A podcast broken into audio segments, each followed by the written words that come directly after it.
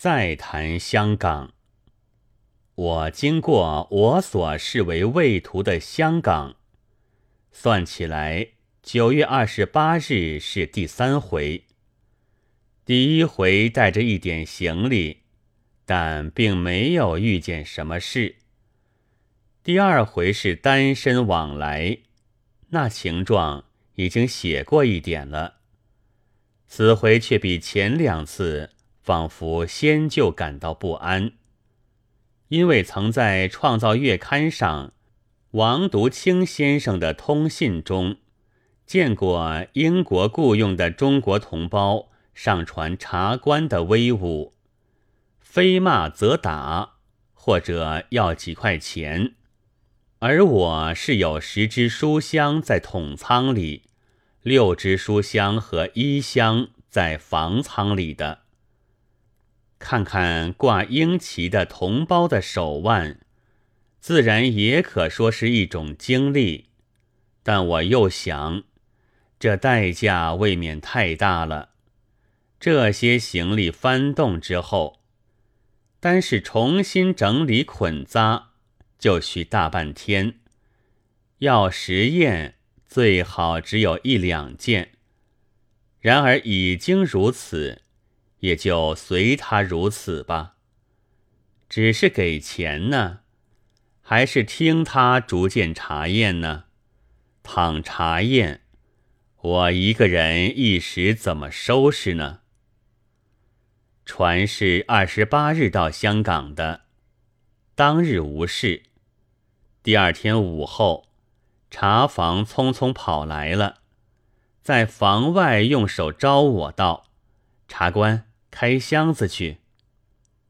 我拿了钥匙走进统仓，果然看见两位穿深绿色制服的英属同胞，手执铁签，在箱堆旁站着。我告诉他这里面是旧书，他似乎不懂，嘴里只有三个字：“打开来。”这是对的。我想，他怎能相信莫不相识的我的话呢？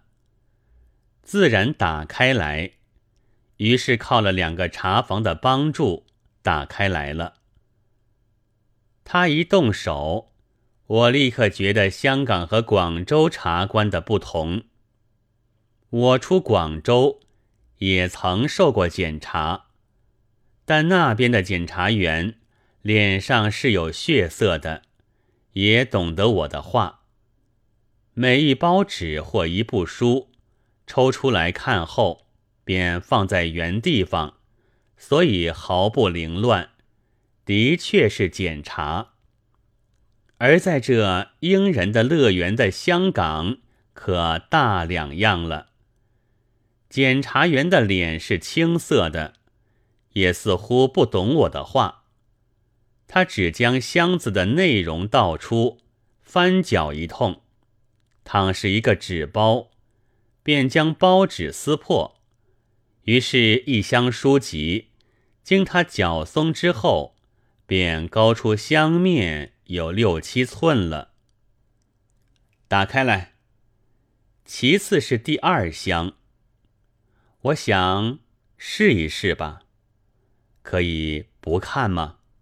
我低声说：“给我十块钱。”他也低声说：“他懂得我的话的。”两块。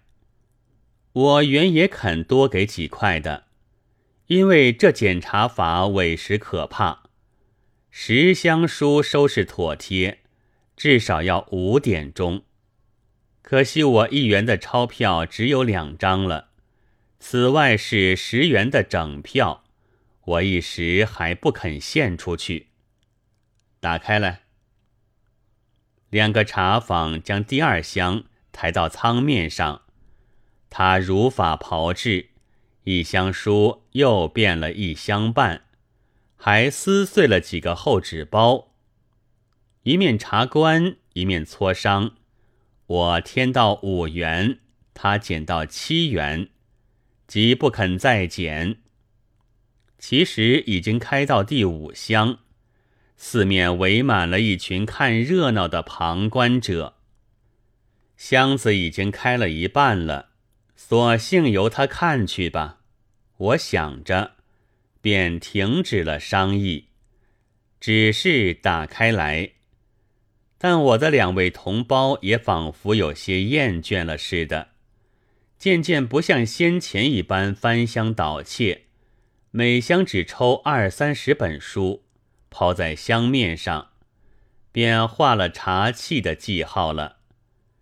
其中有一束旧信札，似乎颇惹起他们的兴味，振了一阵精神。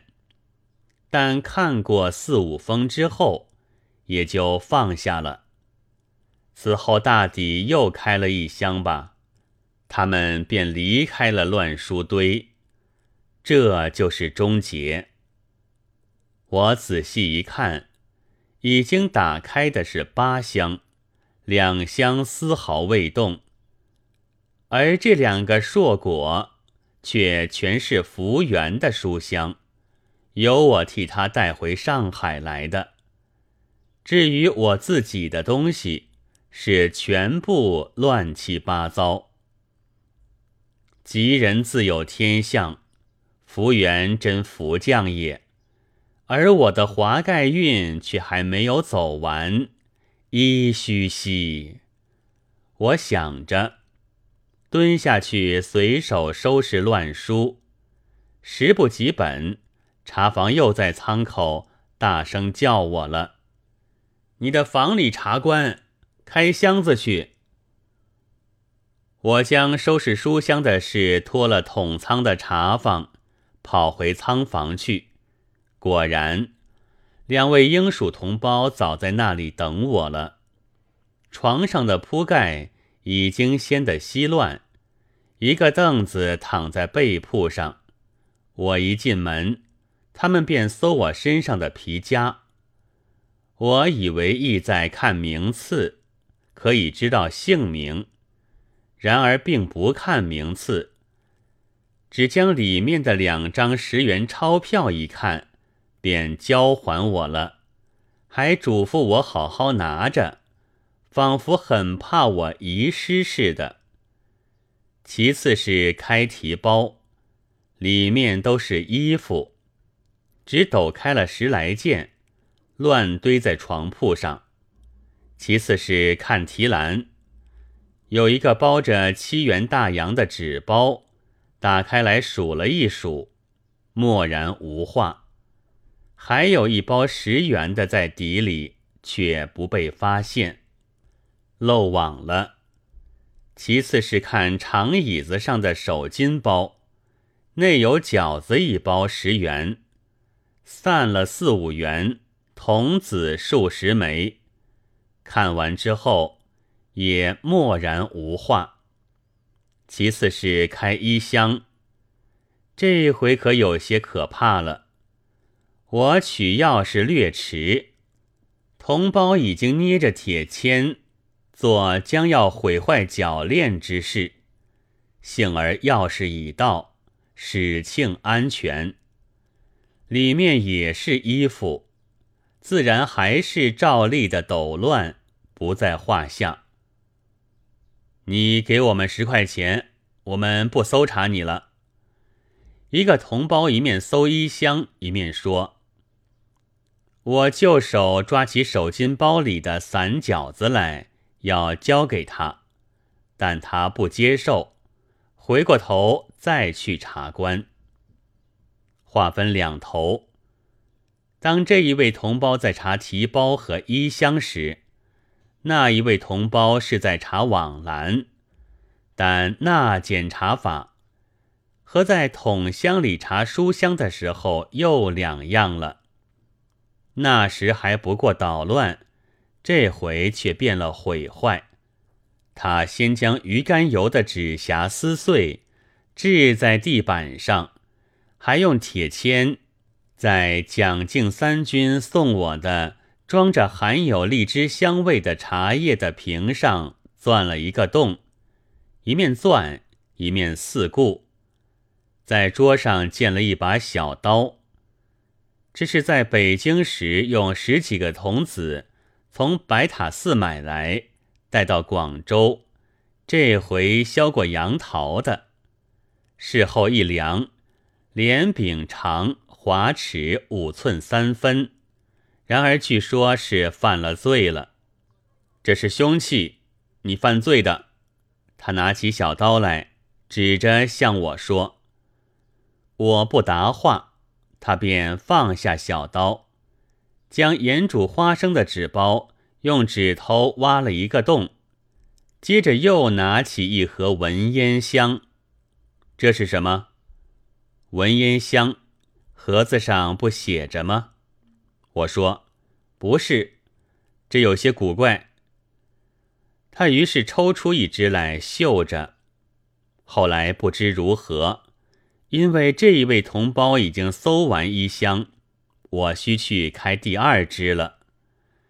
这却使我非常为难。那第二支里并不是衣服或书籍，是极其零碎的东西：照片、抄本、自己的译稿、别人的文稿、简存的报章、研究的资料。我想。倘一毁坏或搅乱，那损失可太大了。而同胞这时忽又去看了一回手巾包，我于是大悟，决心拿起手巾包里十元整封的饺子给他看了一看。他回头向门外一望，然后伸手接过去，在第二支香上画了一个茶器的记号。走向那一位同胞去，大约打了一个暗号吧。然而奇怪，他并不将钱带走，却塞在我的枕头下，自己出去了。这时，那一位同胞正在用他的铁签，恶狠狠地刺入一个装着饼类的坛子的封口去。我以为他一听到暗号就要终止了，而熟知不然，他仍然继续工作，挖开封口，将盖着的一片木板摔在地板上，碎为两片，然后取出一个饼，捏了一捏，置入坛中，这才也扬长而去了。天下太平，我坐在烟尘抖乱、乱七八糟的小房里，悟出我的两位同胞开手的捣乱，倒并不是恶意。即使议价，也需在小小乱七八糟之后。这是所以掩人耳目的。油盐如此凌乱，可见已经检查过。王独清先生不云乎？同胞之外，是还有一位高鼻子、白皮肤的主人翁的。当收款之际，先看门外者，大约就为此。但我一直没有看见这一位主人翁。后来的毁坏却很有一点恶意了。然而，也许倒要怪我自己不肯拿出钞票去，只给银饺子。银饺子放在制服的口袋里，沉甸甸的，却是一位主人翁所发现的，所以只得暂且放在枕头下。我想，他大概需待公事办毕，这才再来收账吧。皮鞋声坨坨的自远而近，停在我的房外了。我看时，是一个白人，颇胖，大概便是两位同胞的主人翁了。查过了？他笑嘻嘻的问我。的确是的，主人翁的口吻。但是，一目了然，何必问呢？或者因为看见我的行李特别乱七八糟，在安慰我，或在嘲弄我吧。他从房外拾起一张大陆报附送的图画，本来包着食物，由同胞撕下来抛出去的，倚在壁上看了一回，就又慢慢的走过去了。我想，主人翁已经走过，茶官该已收场了，于是先将第一只衣箱整理捆好。不料还是不行，一个同胞又来了，叫我打开来，他要查。接着是这样的问答，他已经看过了。我说没有看过，没有打开过，打开来，我刚刚捆好的。我不信，打开来，这里不画着查过的符号吗？那么你给了钱了吧？你用贿赂，你给了多少钱？你去问你的一伙去。他去了，不久，那一个又忙忙走来，从枕头下取了钱，此后便不再看见，真正天下太平。我才又慢慢的收拾那行李。只见桌子上聚集着几件东西，是我的一把剪刀，一个开罐头的家伙，还有一把木柄的小刀。大约倘没有那十元小洋，便还要指这为凶器，加上古怪的香，来恐吓我的吧。但那一支香却不在桌子上。船一走动。全船反显得更娴静了。茶坊和我闲谈，却将这翻箱倒窃的事归咎于我自己。你生得太瘦了，他疑心你是贩鸦片的。他说：“我实在有些愕然，真是人寿有限，世故无穷。我一向以为和人们抢饭碗要碰钉子。”不要饭碗是无妨的。去年在厦门，才知道吃饭固难，不吃亦殊为学者所不悦，得了不守本分的批评。胡须的形状有国粹和欧式之别，不易处置。我是早经明白的。今年到广州，才知道。虽然颜色也难以自由，有人在日报上警告我，叫我的胡子不要变灰色，又不要变红色。至于为人不可太瘦，则到香港才醒悟，先前是梦里也未曾想到的。的确，监督着同胞茶官的一个西洋人。实在吃得很肥胖。香港虽只一岛，却活化着中国许多地方现在和将来的小赵。中央几位洋主子，手下是若干宋德的高等华人和一伙做娼的奴气同胞，此外，即全是默默吃苦的土人，能耐的。死在羊场上，耐不住的逃入深山中。苗瑶是我们的前辈。九月二十九日之夜，海上。